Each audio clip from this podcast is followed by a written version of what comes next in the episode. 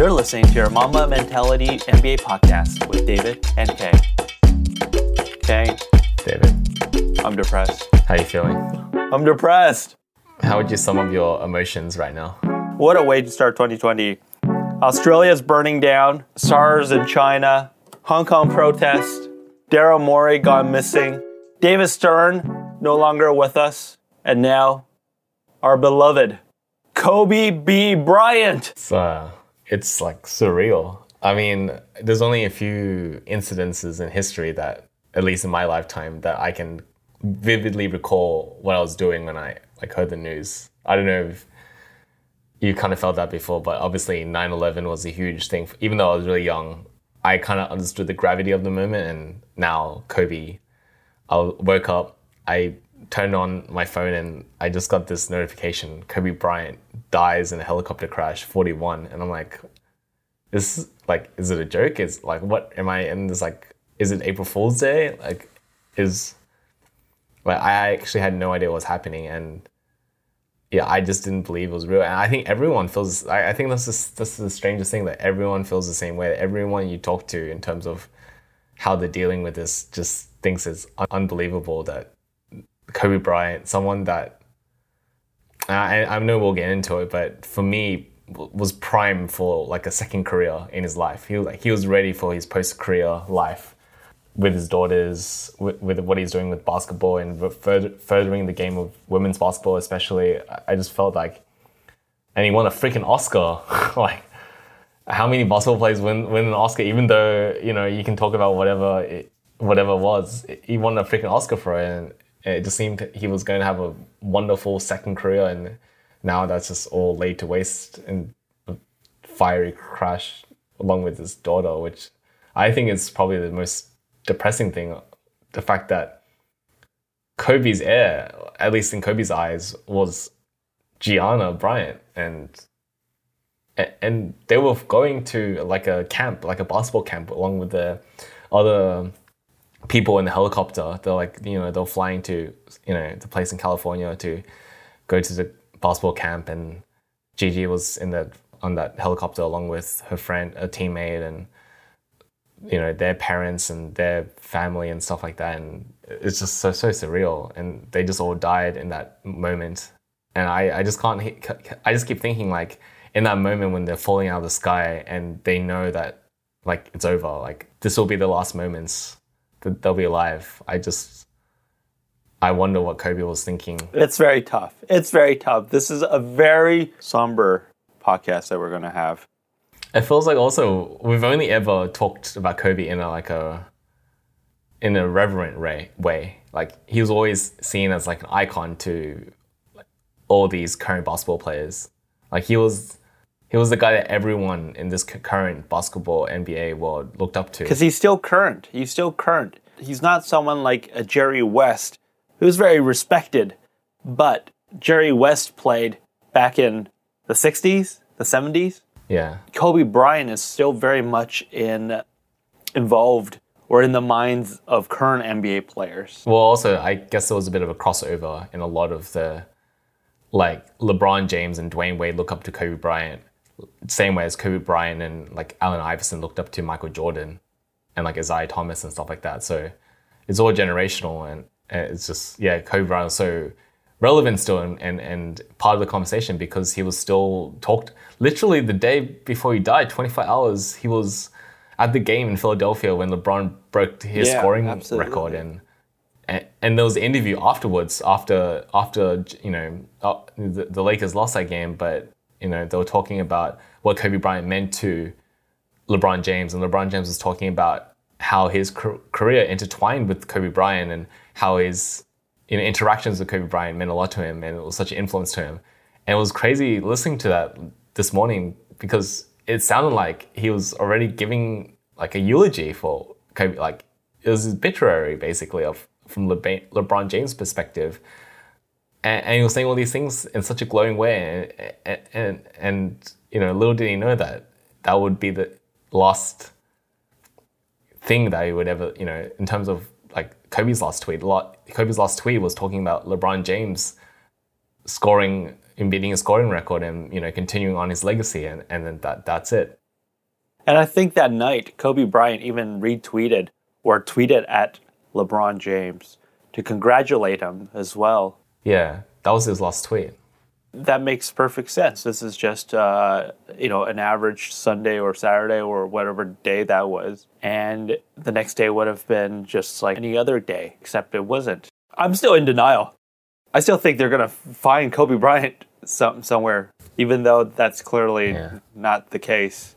My brain just can't process a world where we don't have Kobe Bryant. He, it just seems that he was starting his second career. In many ways, I thought his second career hasn't even started yet because I felt he was in the he's he was in a current transition period where he tried a bit of storytelling, short films, uh, even children's novels, and I thought eventually he would get back deeply into basketball again, whether that's involvement with uh, his daughter, Gianna, or getting back to the NBA somehow in terms of uh, a mentorship role. And he talked about, yeah, like you're right, after his final game and his retirement, he took some time away. He didn't he didn't really show up in NBA arenas. He didn't go to watching mini games. He was kind of uh, bit exclusive with you know who who his company was, and he kind of was out of the limelight of the NBA. And he only kind of got back to into it because apparently Gigi was really into basketball and really wanted to watch games and really wanted to get involved. And that's when Kobe started taking. And that's why you see a lot of pictures of Kobe and Gigi together at games because she was just like you know in love with the game. And yeah, I said before, but like you know, watching interviews and listening to him talk about Gigi, I don't think this is selective. But just like how LeBron thinks, like thinks of Bronny, he loves all his children, obviously. But just the way that LeBron talks about Bronny in, in terms of being like his heir, Kobe thought Gigi was going to be his heir in terms of you know carrying on the Mamba mentality, like carrying being becoming the heir to the Mamba, you know, trademark, if you will. Um, and, and like once again, the fact that you know she's she's passed away in that helicopter as well just is really devastating. It, it's like when that when that news trickled along, I was like, I, I couldn't believe. Like I thought maybe just Kobe and like a few few friends or whatever the case was, but yeah, when I heard what the like why they were where they were going to, you know, who they were with, um, yeah, that that, that just makes it more tragic in my eyes. Absolutely. You know, I had seen some highlights of her of her games um, on Twitter, and I really thought, even though she's only 13, and you don't know if she was going to go to WNBA, but in my mind, I thought, well, I'm definitely not going to be surprised if in five years' time Yeah. she takes over the WNBA. Yeah, me too. Especially with Kobe as the coach, as as her coach, as her biggest advocate. make an impact on the WNBA game and the women's game. Bring that Mamba mentality uh, in a way we haven't seen before.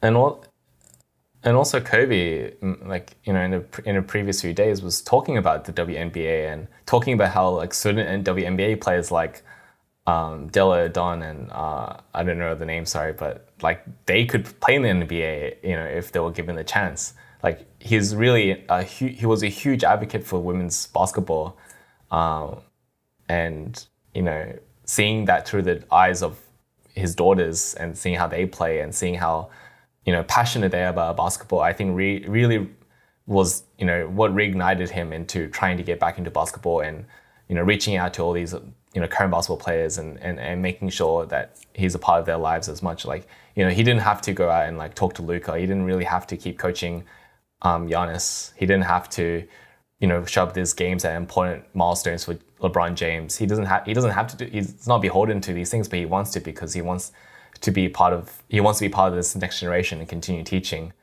And and like we've been saying, this was all primed to become his second career where he's going to get back into basketball in some capacity and and really sh- teach, you know, the exactly. ways. Exactly. But I just feel like that's all gone now, and th- th- there's really no one in this generation or last generation that really encapsulate. I mean, we have Jordan, and Jordan's always going to be a part of this game.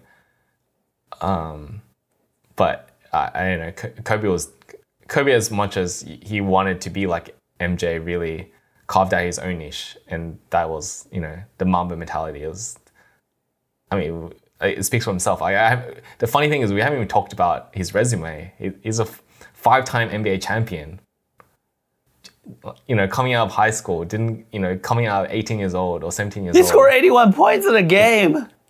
scored 81 points, uh, scored 60 points in his last game. I mean, this guy was uh, an all-time great player. Like, and, and like we've never like talked about him in a bad way on the show. I'm not saying even if we have or you know have not, it doesn't matter. But I think we've always respected his game and respected, and I'm, I'm think I just think every player, at least in the NBA, have always respected what he stood for in terms of you know his his competitiveness and his ferocity on the court and, and everything. Absolutely. At the end of the day, I think what he's going to be remembered for is that Mamba mentality. You know, I make fun of that term, Mamba mentality, is uh, Muse Cage and all this shenanigans. I'm reacting to the labels and how he's chosen to brand them. It's it's a brand for sure. It definitely is a brand. Behind the brand, Mamba mentality is a real thing.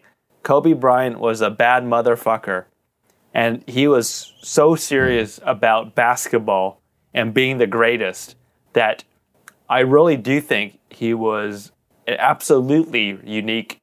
I can't really think of another player other than Michael Jordan that had that killer instinct. Yeah. He didn't care about Yeah. even his teammates, you could argue. They definitely. Yeah. He got caught. His knee never passed. That was that was his thing. unless you're a winner just like him. In other words, if you're going to compete at Yeah. his level, he's going to respect you. But he's not there to make friends. He's not there Hmm. to, to be the good guy or the bad guy. He's there to win. And I really felt that he maximized the talent that he was given. Oh, totally. Jerry West uh, gave an interview for I think ABC or one of those shows, and the the host asked him, you know, how did he know that Kobe Bryant was a special player at 17 years old? And I thought Jerry West gave an excellent answer, which is there's lots of young players like Kobe Bryant that seem just as special. The difference with Kobe Bryant is that he didn't waste any of that talent. You know, the qualities that Kobe Bryant has, there are others with his abilities, more, even maybe more abilities. But what is so unique about Kobe Bryant was that he did not want to waste it at all. He maximized it. When you make it to the top of the game, you're obviously very talented. You're in the top 0.01% of all players that play the, the, this game of basketball. Uh, and the fact that Kobe was able to polish his offensive game to the point where he, he had no flaws. He literally had no flaw in his offensive game. He could dunk it over you. He could fade away. He could three. He could shoot from the three point line. He was he was pe- basically perfect from the free throw line he had a you know like what is there any flaw in his offensive game? He went up against the best defensive players as well. Like I, Bruce Bowen is one of the best defensive stalwarts I think this game's ever seen. He- went up against LeBron James. It's too easy for like it's too easy. Everything was too easy for Le- uh, Kobe offensively, and he proved it. He proved it when he came out of high school and and showed everyone that he he, he can work harder than everyone. Even after the championships with Shaq, he he won it with a you know with the team that like he scored 81 game 81 points when uh he, ha- he was on a team with Ronny Turiaf, Smush Parker, Jordan Farmar. That's probably why he scored Um, 81, actually. Yeah. True, true. But I mean, like they went to the final. They went to went they went to the playoffs still. You know, and they beat. Uh, I, we both talked about the 81 points in the fi- in this final game. One of the other greatest moments is his game winner against the Suns, against that juggernaut Suns team with Steve Nash, hit a game game winner in overtime. Is that the one where he literally, like, he just, like, like- ripped it off of Nash's, like, hand? Just ran the ball, yeah, ripped the ball out out of the defender's hands, ran up the court, ran up to the free throw line, just shot it, and then like pulled his jersey to the It's side. unbelievable. I, I encourage our listeners to go check out that highlight. It's just unstoppable. I mean, there's a lot of highlights, and it's not always just like you know game winners and you know uh, 81 points. It- It's just anytime you watch it, it just any clip you watch him, it just does something unbelievable that no one else, I feel like can can replicate really at, at his at his level. Um, So let's get down to brass tacks. We need specifics. yeah. For you, what was Kobe Bryant's greatest moment? you know what? 80, 80 81 points was unbelievable, but I I felt like if anyone was going to do it, Kobe was just going to will his way. Um, to me, my greatest memory is the final game, and I feel like that's a bit of a cop out because you know the final game was an exhibition game, if anything, and you know he already won five championships and countless game sevens and you know countless, countless game winners, but for me that was really Kobe in a nutshell. He was going to shoot his 50 shots or 60 shots and get, you know, he's going to shoot 50 shots and get, you know, whatever the points. And the rest didn't care. The refs were just going to let him play. Like the refs going to let like hard like screens like they would just like shoves out of the way so Kobe can get a free three pointer. But credit to Kobe. Kobe was hitting them, and I just I was in office. Uh, I was in office uh, watching this, and everyone was just what like we. It was it was crazy. Everyone was watching this last game. We just we knew that this was going to be a primetime game. It was going to be ESPN.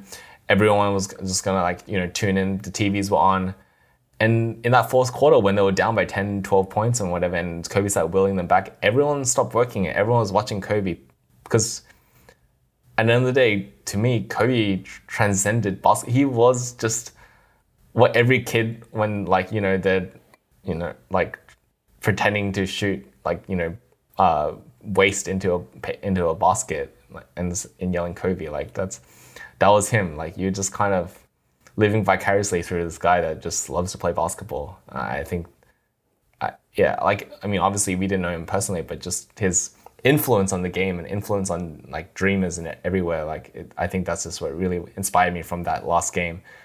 He obviously didn't have these legs. He obviously was old. He obviously was tired. You know, every time they called a timeout, when a bench, he was just like huffed over. But he still, he still kept going. He still kept shooting. He still kept getting it in. And I think that and everyone, everyone in the office was watching it. I, that was a crazy, mem- that was a crazy. That was definitely crazy, um, and I agree with you. To me, that that's definitely one of my top moments. But I think my probably my yeah. greatest memory of Kobe was the '81 game, and I remember yeah. watching it in the office. Yeah. And I was just thinking at the time, like, how is this possible? This is a video game score. This is this is not even a video game score. I can't even score 81 points uh, with one player in a video game. to put it in context, that, that was during a period when he was literally scoring over 40 points a game. It felt like for weeks on end. Yeah. Yeah. So every every week he was like scoring 40 something or even 50 points. Here's the question. How do you think the NBA should honor him then? The appropriate thing and the thing that is definitely going to happen, and I think it's already been announced that the NBA will do this is uh, to induct him to the Hall of Fame um, next year, which is his first year of eligibility. But like whatever whatever the case is, he needs to be a first ballot Hall of Famer. Even if he didn't die, he was going to be there anyway. But they need to do something special, and they need to honor their event around Kobe Bryant. And I think it's going to be a, a interesting, like a very very significant uh, ceremony because this will also be the year that Kevin Garnett and Tim Duncan also will enter the Hall of Fame. You know, they're, they're two definite Hall of Famers as well. Um, but Kobe will be the you know main event, and once again, it's crazy that you know the guy that's inducted in the Hall of Fame won't be able to give a speech. I, I don't know what they'll do around that, but you know when it's time to honor Kobe and you know his Hall of Fame induction, they should do something special to you know honor that um, into the you know Hall of Fame. I think the other thing that they should do is a stat- statue, especially in front of Staples, which is now I didn't know this was called before, but the house that Kobe Bryant built was this always a like a nickname? For oh, really? Um, it might be. I think I feel like it's something that they've thrown recently because Staples. No, no, is Staples is, it's, not, not owed. Um, not? The one before it was owed. Oh. I think the old one was called like the oh, LA okay, Forum. Okay. I want to say. But Staples Center was uh, like one. Okay, I've only known it as Staples. So okay, I think uh, is Shaq. Shaq has a statue right now, right? He has a statue. But yeah, they they should erect a statue from Kobe Bryant. And I think the other thing that should be considered is retiring number twenty four. That I'm not so uh, sure. I heard the the, Ma- the Mavericks have already done done that. They're going to retire number twenty four. Right, um, right. And I think other teams that feel a connection to 24 should do. I think the Sixers should consider it. Um, obviously, the Lakers have already done it. They retired his jersey for, for his playing excellence. They retired um, two of his jerseys. sure they retired number eight, and number twenty four. Uh, I mean, I don't really care who you know. You know where it comes down to like you know what do you think of Kobe? You, do you think of number eight or as number twenty four? I remember when he switched to twenty four, and I thought it was weird because I just always knew him as number eight. But I, just think the fact that he, uh, I think just in the later years because he was still winning championships and he was doing it by himself, I think he really earned at twenty four, and um, I think it's a bit like unreasonable to ask to every team to retire two numbers. So if I had to choose one number, I, I would say retire 24. Right. Um, but that's something worth considering. I'm not saying that it, it should be done, but I think it's something that definitely the NBA should discuss. Like he was an icon, he was a living icon. He was a living legend, uh, or was a living legend. Um, really, like I, I honestly think that. I agree with that. Uh, although I'm not sure about, I, I'm not sure if I support retiring um, his jersey. I think, you know, that's that's like a once every 50 year type of event. I'm talking about a Michael Jordan. I'm talking about a Wayne Gretzky. Yeah. To your point, Michael Jordan hasn't had his jersey retired, and they're you know they've they've had talks for this for ages. So, um, but I think what what pushes this uh, at least for discussion is the fact how how untimely his death was basically and how unfortunate it was and everything that was surrounding him in terms of uh, you know what he's contributed to the game i think uh, at the time of his death he was very much involved in the game and i think that really will mean a lot to the nba community in terms of you know you know when they choose to vote for it if they do retire 24 like I think that really will impact the voters. Like if Michael Jordan, you know, 30 years later, like if he was an owner and was just out of the game playing golf, and then he died, it might be a different scenario. You know what I mean? Like. So instead of retiring his jersey league wide, which I, I'm not sure that's. Um, yeah. I'm not sure if I support that. I think what yeah. can happen though is the NBA should look into creating or renaming an award named after mm. Kobe Bryant. Because I feel like mm. the NBA is full of awards named after people that I don't even know. They're like from the early days of the NBA. And I really feel like it'd be not only great for fans, but just a nice thing to actually create some awards or rename those awards based on more recent stars and actual stars that built the modern NBA rather than people that were just hanging around or just happened to be there during the early days of the NBA when the NBA wasn't even a, like much of a thing, right? We do have to respect history because those guys were the foundation of of, of, of the game. Um, but at the same time, I, I do um, I do agree with you. Like this modern NBA is, is vastly different than what it was uh, six decades ago or whatever. The six man award or that teammate award, Twyman Stokes, like who's Twyman Stokes? Do you know that guy? Yeah. That should be named Carmelo Anthony. That award should be renamed Carmelo Anthony. Maybe everything should be the uh, Kobe Bryant Most Valuable Player Award, Kobe Bryant Rookie of the Year Award, Kobe Bryant NBA Champion. Look, the MVP, the MVP is it is it the Kareem Abdul uh, nah. Abdul Jabbar Award nah. or, or Bill Russell MVP Award? I think Bill Russell's Finals MVP. Yeah, okay. But see, that makes sense to me, right? That makes sense. No, MVP Bill is Russell. Kia. It's, it's sponsored. I think it's the Kia MVP. It's Kia? What does Kia's guy do with anything? What have they done? They sponsor the NBA. it should be the, the Kobe Bryant sponsored NBA award. the Kobe Kia.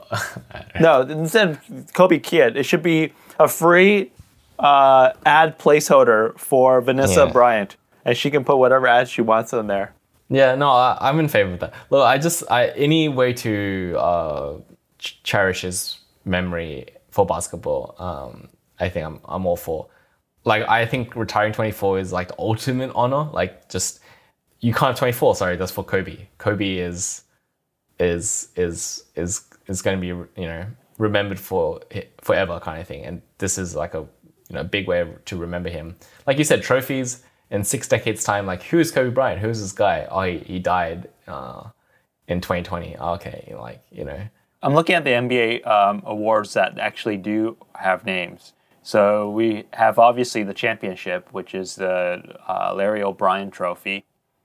But things like the All Star Game MVP, that doesn't have a, a, name. Coach of the Year, no name attached. Community okay. Assist Award, Defensive Player of the Year, doesn't have a name. It's a good idea. Any way to honor, like as many things as you can do to honor him, basically. I, am all for, basically. Right. There's a Magic Johnson Award. Did you know that? Oh, really? For what? For, I'm not um, sure. Let me just. Oh, hey, hey, kid. Show respect. Show I haven't said anything.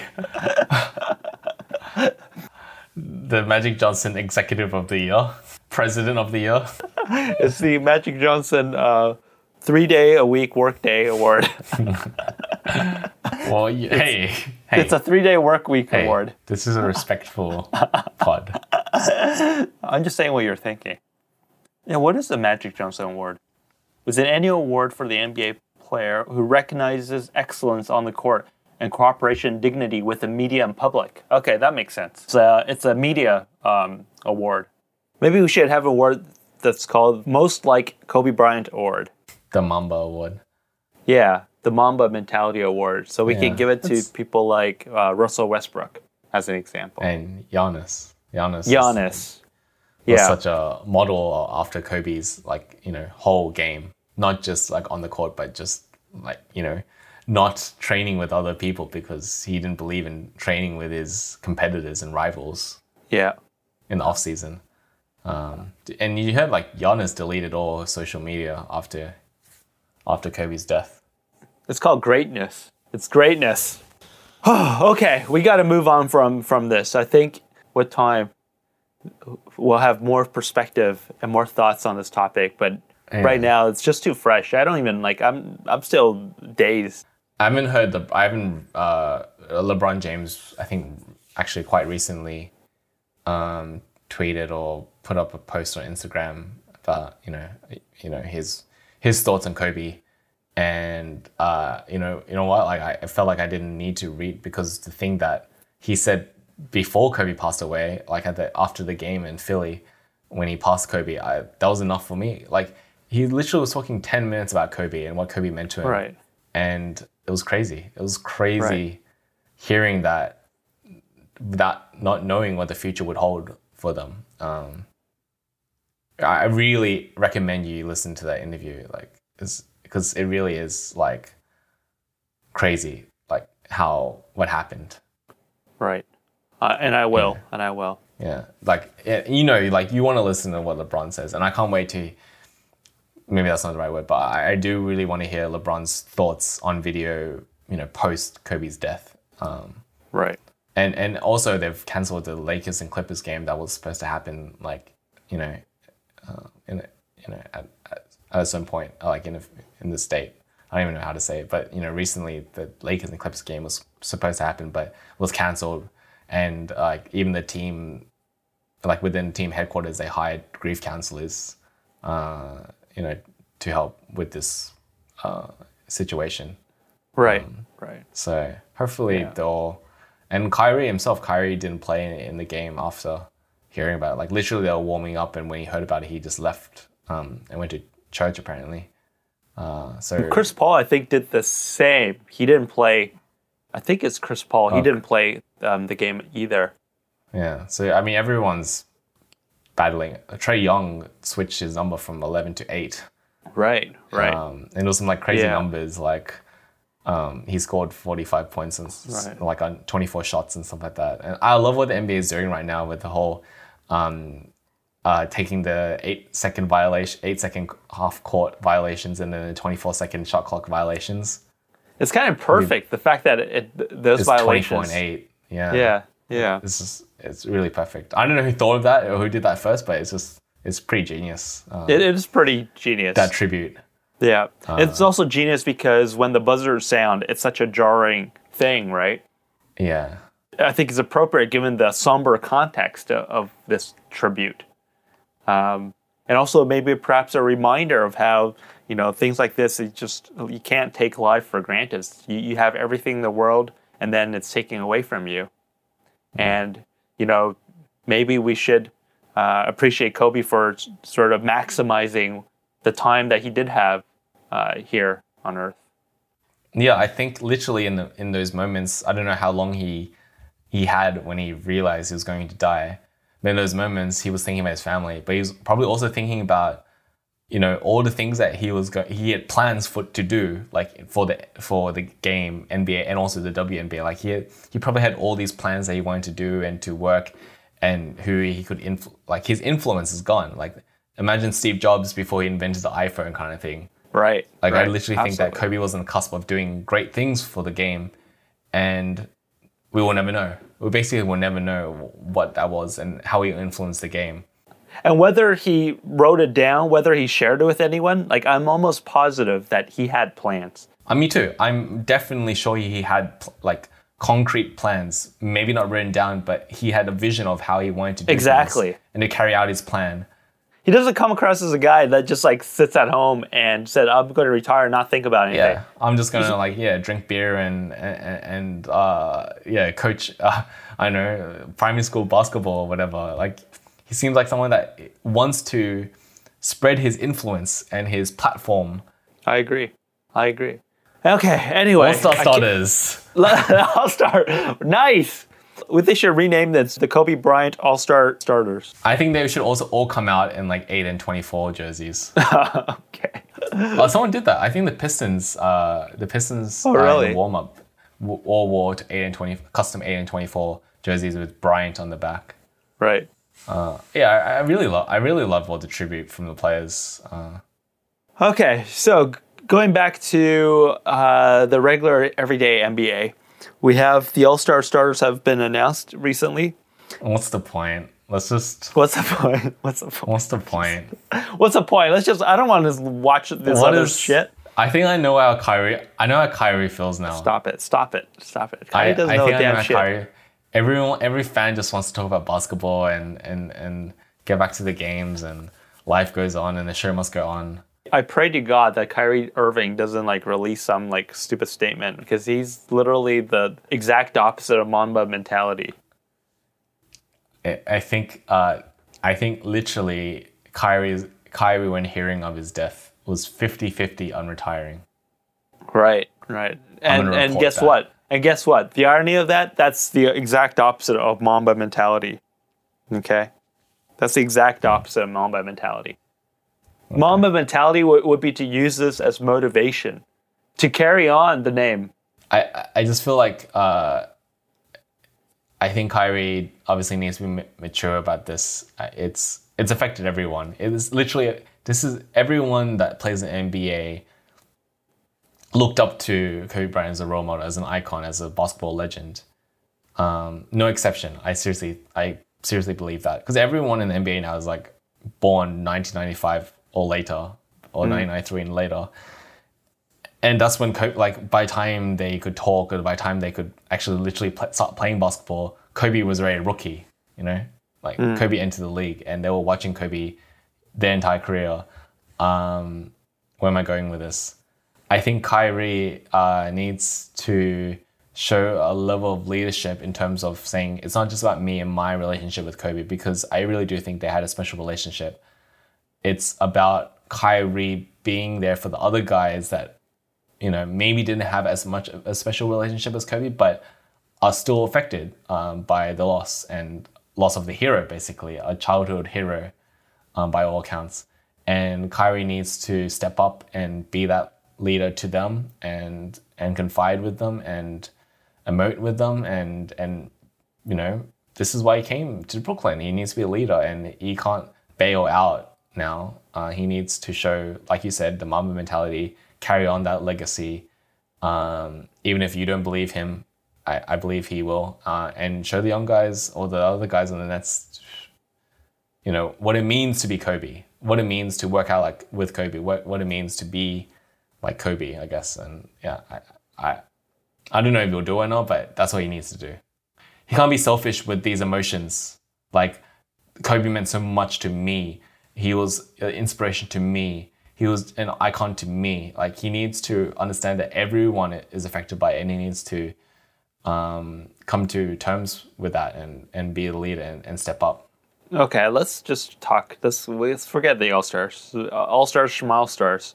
We gotta talk about also this. starters, the West starters is James, Luka, Harden, AD, Kawhi. East starters are Giannis, Kemba, Trae, Spicy P, and Embiid. Next, Um, yeah, LeBron James for his number one pick in the All Star game should select Giannis. Yeah. Yeah. Okay. Damn it. They should refuse. They, they should refuse to play. But let's cut the bullshit. Let's let's talk about Kyrie. Let's talk about Kyrie. This this is serious. Okay. You're the resident Nets fan and expert. What's happening with Kyrie? So recently, Kyrie came out with some statement with to the media about how he demands greatness from his teammates, and I quote. I mean, it's transparent. It's out there. It's glaring in terms of the pieces that we need in order to be at the next level. What's he talking about? What is glaring here? Can you explain this to me? Well, I think it's glaring to everyone. It's pretty clear that the Nets do need more talent to compete at the next level. I agree with it. I agree with statements entirely. And I've been saying this for a long time that they should trade a lot of these pieces for like another superstar. I've always said that. I think that they could trade Joe Harris, Spencer Dinwiddie, Jarrett Allen, and Caris LeVert for a Bradley Beal in some sort of machination of a trade. Whether that works or not, whatever. Like they can trade those four promising players for a superstar, in my opinion, along with some maybe first round picks. But I don't want, obviously, you as the leader of the team shouldn't say that to the media. that that's that's obvious. So I can't defend uh, that state that statement to the media, uh, and you know he should be he should have a muzzle on. Basically, he shouldn't he shouldn't be allowed to go to the media and just be so candid about what players compliment him and what he needs to, for this team to improve. Like that's not for him to say to the media. The, the Nets uh, recently announced a new GM, Little Mountain. Like, why is he talking? Why is he speaking like this? Why does he? Why does he do this? I think he feels compelled to like be honest. Like he's always been honest, and I think that's that's his problem. He's honest to a fault. He wants to, uh, you know, use the media as a soundboard for his like complaints and life problems he feels that are affecting him. He's done this multiple times now, and there hasn't been once where he's spoken out to the media in this capacity, and it's actually. Like going back to the Boston days.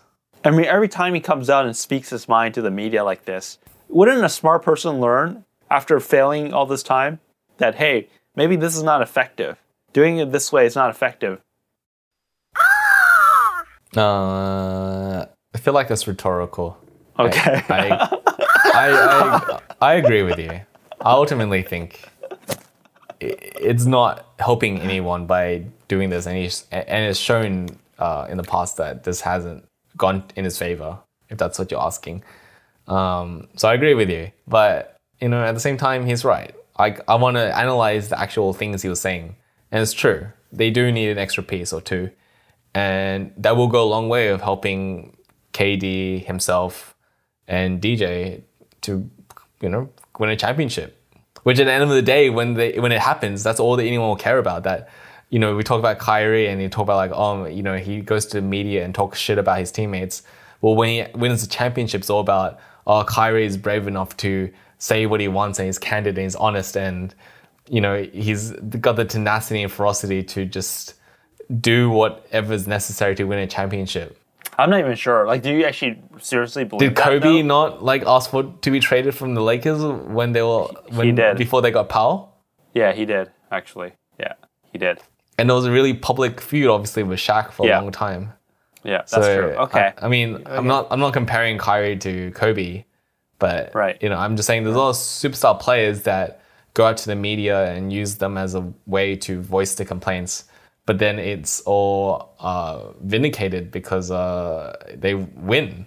And Right. unfortunately, because Kyrie's losing right now and, and the Nets are losing, he's getting a lot of vitriol towards him because it's like, oh, you're crazy, man. Like, you weren't winning in Boston and you're not winning in Brooklyn. Who are you to call anyone out? And I would agree with you, but, uh, you know, when K- I just think the whole narrative changes when Kev- KD, Kevin Durant comes back. Um, they if they do actually trade for uh, another superstar, uh, and and they start winning games, everyone's gonna forget about this, and it's just gonna be footnote in Kyrie's legacy. And you know, if they do win another championship, probably a Hall of Fame career. You're the little mountain whisperer. Is Jarrett Allen safe? Uh, I would say no. I, I like Jarrett Allen, but because DeAndre Jordan is on a four-year contract and he's not going anywhere, obviously. So, uh, Jarrett Allen has a lot of trade value. So maybe you bundle him in, um, just because you got Jordan and you got this other kid named Nic Claxton who's pretty doing a pretty good job. And yeah, De- uh, Jarrett Allen can give you some trade value. So yeah, why not? Wilson Chandler, is he safe? Uh, Chandler's not safe. He's on a one year deal anyway, so if you can get any value from him, that's pretty good. I need to know. Spencer Dinwiddie, safe? Spencer's safe for now. Spencer will be such a great, but Spencer is Spencer is probably the best player. Like, uh, and not mentioned. Was he mentioned? He was. He was. He was mentioned. Kane, give me the word on the street. Kevin Durant, is he safe? I think it's the other way around. Is Ky- Kyrie? Does Kevin Durant think Kyrie Irving is safe? Okay, here, here's a challenging one though. Joe Harris, is he safe? Yep. I really don't think so. This is the this is really the one that got me. Obviously, the two names that he didn't mention was uh, Joe Harris and Jarrett Allen. And Jarrett Allen, I can sort of understand because he plays the same position as DeAndre Jordan. But Joe Harris is a really good player because he can shoot really well. He hasn't shot really well in the past, in the recent, in a few recent games, but I mean, he's a three point champion. He beat Steph Curry in a head to head in a finals competition in the three point competition in the All Star game last year. He was on um, Team USA literally before He was on Team season. USA. He had a great season. He had a great season last season. The, the Nets went to the playoffs with Joe Harris and his shooting prowess. This season hasn't been playing so well, and his trade value, I think, have, has dropped a bit. And he's on a contract year this year. So I think a lot of things aren't working for Joe. And I think if Kyrie had his, his way, he would trade Joe for an, another piece or bundle him uh, for another piece. Uh, I really think, yeah, he's not safe. But they do need a shooter. That's the thing. They're one of the worst shooting teams in the NBA, and Joe is, hasn't stepped up to provide that. So Kane, you've been to the Nets locker room. Tell me what's written on the walls. DeAndre Jordan, is he safe? DJ safe for sure. They didn't take less money to ship him away like a year later. Rodius Kura Ruggs. the fuck? How do you say this guy's name? Who's Rodius Kurux? He's a pretty good player. He, Who's this he player? was sitting on the bench. Is Um, he safe? Uh, interestingly enough, he was uh he's got a case going on at the moment. I think not in America, maybe in his hometown of Latvia or wherever he's from. Is he a uh, rapist? oh, right. he's he's part of the Porzingis club. I think something to do with sexual assault. Oh, boy. I, can't, I can't quite recall, and I don't want to make the accusation. But let's just. Well, why are we talking so much about the Nets? Are you getting somewhere? What's the? What, what are you getting at? I'm not getting anywhere. I'm just reading the roster. Oh, okay. I'm just reading the roster to see who's safe. Hey, wh- by the way, why, why did Kyrie like call out uh, Garrett Temple? Like, is he good? Why is he being like on the safe list? Temple's been playing good. I, I think that if they could resign Temple, they would. I don't know. I think he's on a one year deal, so yeah. But he's been playing well. Yeah, he's really he's been a valuable player. Okay, all this depressing news. One highlight, which is that Zion oh, Jesus. recently made Oh. his debut. What? I thought you were going to talk about Chandler Parsons. Jesus, that's dark. Am I that evil? I thought you were gonna it's one highlight, and that's Chandler Parsons potentially ending his career finally. okay. Well, anyway, that's Chandler Parsons apparently got into a car injury, so he's not hurt too bad except his career, but his career was already in the tank, so Right. no, nothing really is at risk here, and he's getting paid twenty million dollars this season anyway to not play basketball. He still get his money. They still he still owed his money. Um, he's only, and the thing is, he's only, uh, the Hawks are only on the hook for this last. This is his last season basically. Right, Like I don't right. think Chandler Parsons is going to get another contract in the NBA. He might continue playing elsewhere. Like the fact that he's in the NBA and he got a contract worth over twenty million dollars shows that he was once a player with a lot of promise. Um, I don't think that's the case anymore. I think he's probably one of the worst players in the NBA.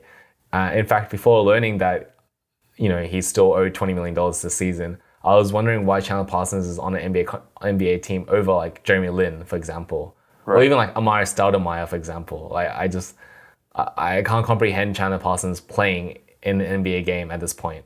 Um, And it seemed, uh, unfortunately, quite fitting to me that that this crash would have happened to Chandler Parsons, and that's why I thought maybe this was like framed, uh, purposely framed in some way, so he could avoid playing any future basketball games because he just feels like someone that is, uh, someone that does not want to play in NBA anymore. Like he's he, he's he's done. He's he's got his money. He wants to collect it, and he's, he's wants he just wants out. Well, normally, like if a player gets injured, you keep the statements very ambiguous to keep the door open for any future returns, right? And you put out a statement saying that this is potentially career ending and his health is like unknown.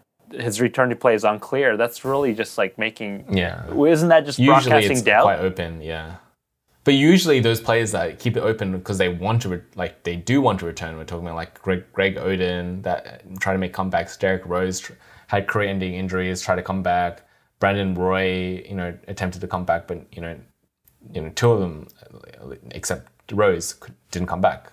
They they couldn't make it past their injuries.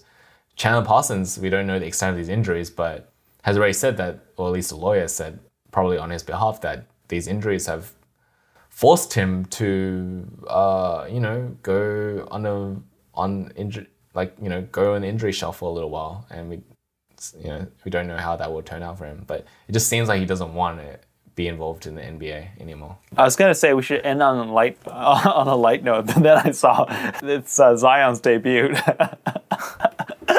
Nothing light about it. Nothing light about him at all. That's what you're trying to say, right?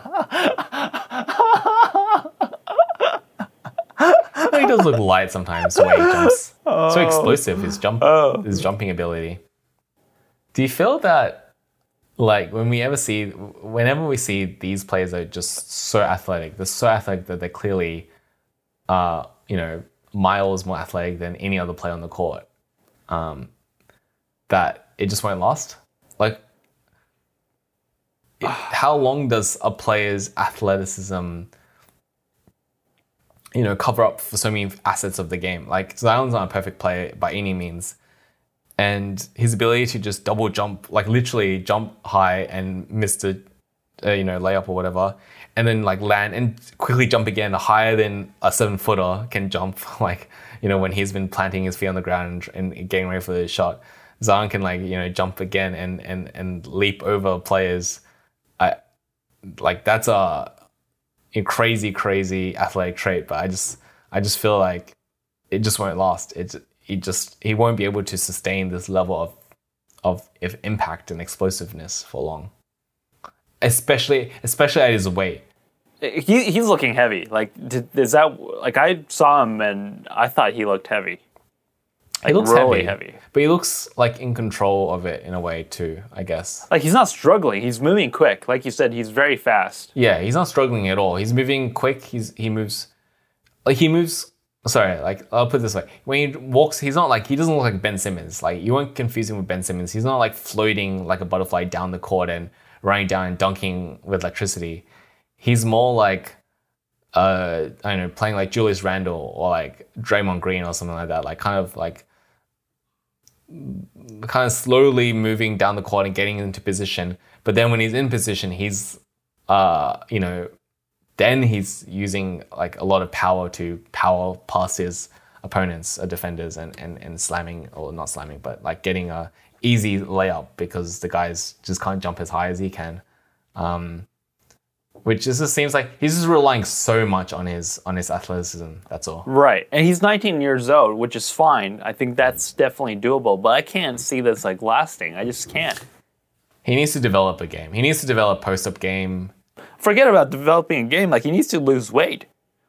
Yeah, I I think that'll happen. I think that should happen. Yeah, Like, The joints are the joints. yeah. You know, you don't have superior. You don't have your bones are still made out of bones. Well, what do you think of Zion's like future in terms of like being the face of the league? Because obviously there's a lot of hype around Zion. Even when he announced that he would debut um, you know, a few nights ago, it, it immediately got promoted into prime time.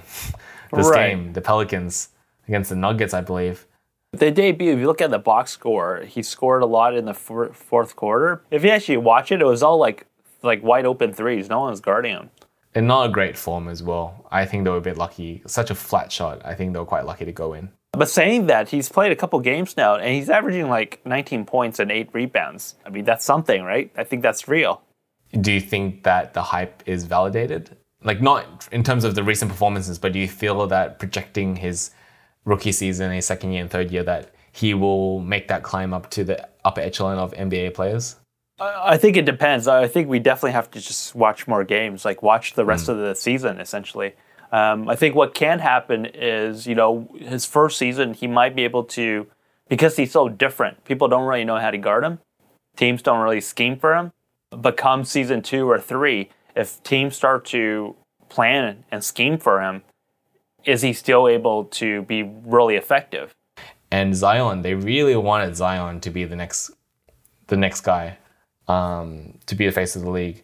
The fact that he signed ninety five, he got ninety five million dollar shoe contract, even before playing a minute in the NBA, just proves that everyone believed he was going to be box office. The fact that they like put him on prime time and like so many nights, Pelicans games on prime time. It's the freaking New Orleans Pelicans. I've been there. It's not like New Orleans is not a Pelican city, but Zion Zion is is is attractive enough to make New Orleans a like a primetime city, a Pelican city, um, and and they wanted to push Zion to be that. And you know, his injury is unfortunate, and they hope that you know Zion recovers and becomes the face of the league. I I mean, there's just so much hype around him, and probably the most hype since LeBron James. Uh, uh, Yeah, and just to end on a positive light, I guess you know I, I hope he does it because the other player that no one expected and no one was like pushing for is Luka.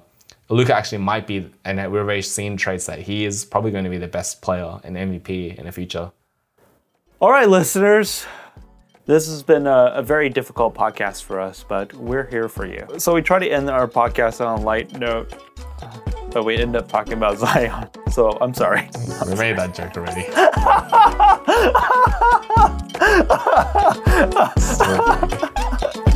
Oh my god. Oh my god. I don't know why I find that so funny. it doesn't take much, Kane. I'm a simple man, Kane. I'm a simple man. Until next time, listeners. See ya. Rest in peace, Kobe. Issa Torres on the beat, boys.